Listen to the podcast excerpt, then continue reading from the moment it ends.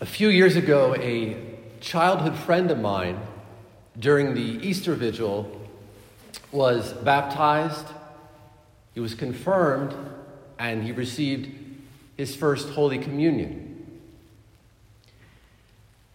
And a year later, at Easter, I asked him, I said, you know, after being Catholic now for a year, what is it that you have learned? And his response to me was a bit of a surprise. Because he said to me, he said, I've realized that the church likes to celebrate. And he was referring, of course, to the many different feast days of the saints, all the various feast days and celebrations of Our Lady all the different liturgical seasons and solemnities that are just simply a part of the liturgical life of the church. And I thought to myself, I said, that is true. We do like to celebrate. But it led me to sort of consider what is it that we are celebrating? Apparently, all of the time.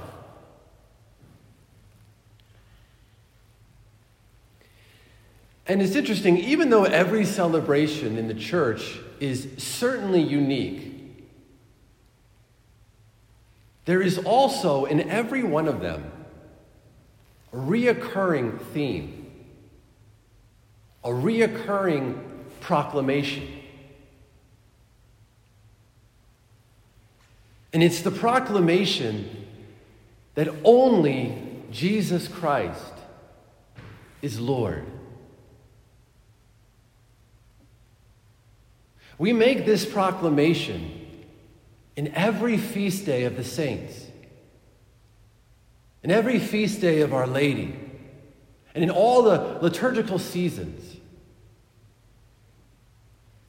And today, as we celebrate this feast of Christ the King, the church is reminding us once again, in a unique way, that only Jesus Christ is Lord.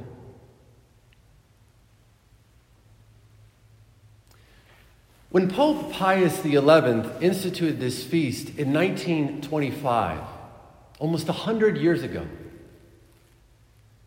the world, especially Europe, and especially here in the States, was devastated after World War I. In World War I, there were 40 million people who were killed. And humanity was devastated on every level psychologically, physically, spiritually, and materially. It is during this time that Hitler begins to rise to power. And it's also during this time, in just a few years, 1929, where in this country we will experience the Great Depression that would last for over a decade. And so, in the midst of all of this darkness, in the midst of all of this pain and suffering, rather than turning to God, people began to turn to things like materialism, nationalism, communism, and secularism hoping that in these isms there would be a remedy and a cure for humanity's ills and for our own brokenness. And the absolute horrors that would follow in the 20th century proved that none of these isms, none of these substitutes for God helped humanity. But actually made life incredibly worse. And you know, this week I had a very just vivid reminder of this. On Thursday, I was at the post office, and as I'm there, a lady comes up to me, probably, I would guess, in her 60s. And she just starts, she asks me about my, my habit and who I am. And she just starts telling me about her life, and she was telling me that she was raised in a communist country. And that her and her husband came here to the States about 10 years ago. And she said that when her parents were children in this communist country, that if the government found out that parents believed in God, they would come and take their children away from them because they were considered a threat to the state. And when I got back in my car, I just I started doing the math. I thought to myself, if this lady is about 60 years old, she's talking about when her parents were children, that's another 20 or 30 years. It's right around the time when Pope Pius XI instituted this feast day.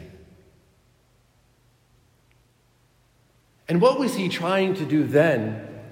And what is the church trying to do today by celebrating this celebration of Christ the King?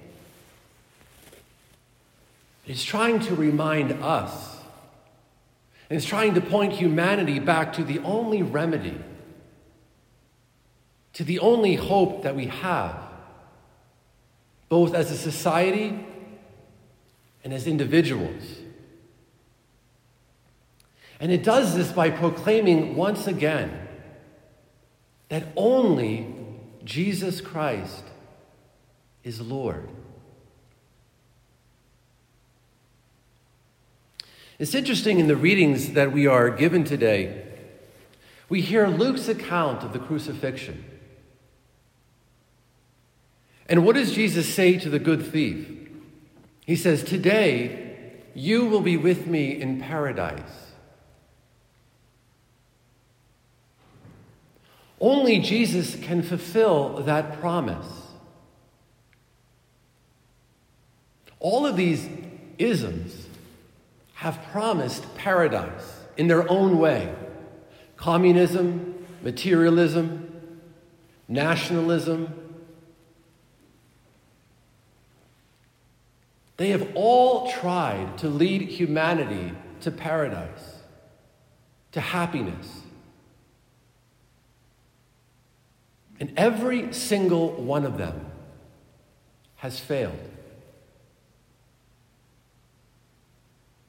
And they have failed because paradise is not man made, it is God given.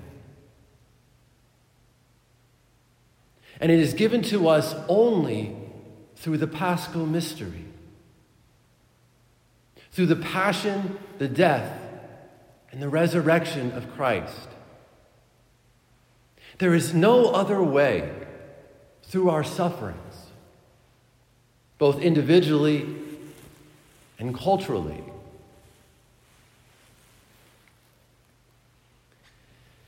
In the preface that we are just about to pray in a few minutes, we hear these beautiful words speaking of Jesus.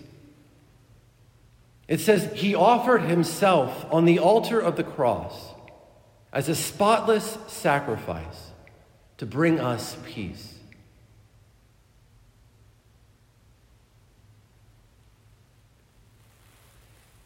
You know, for us as a society, we are obviously very far away from ever accepting and recognizing this truth. However, for us individually, how deeply have we accepted this truth? How deeply have we accepted in our minds and in our hearts that only Jesus Christ is Lord. You know, in our culture, we worship a lot of things, and none of us are exempt from that temptation, whether we live in the world or in a monastery. We are tempted to worship things like health,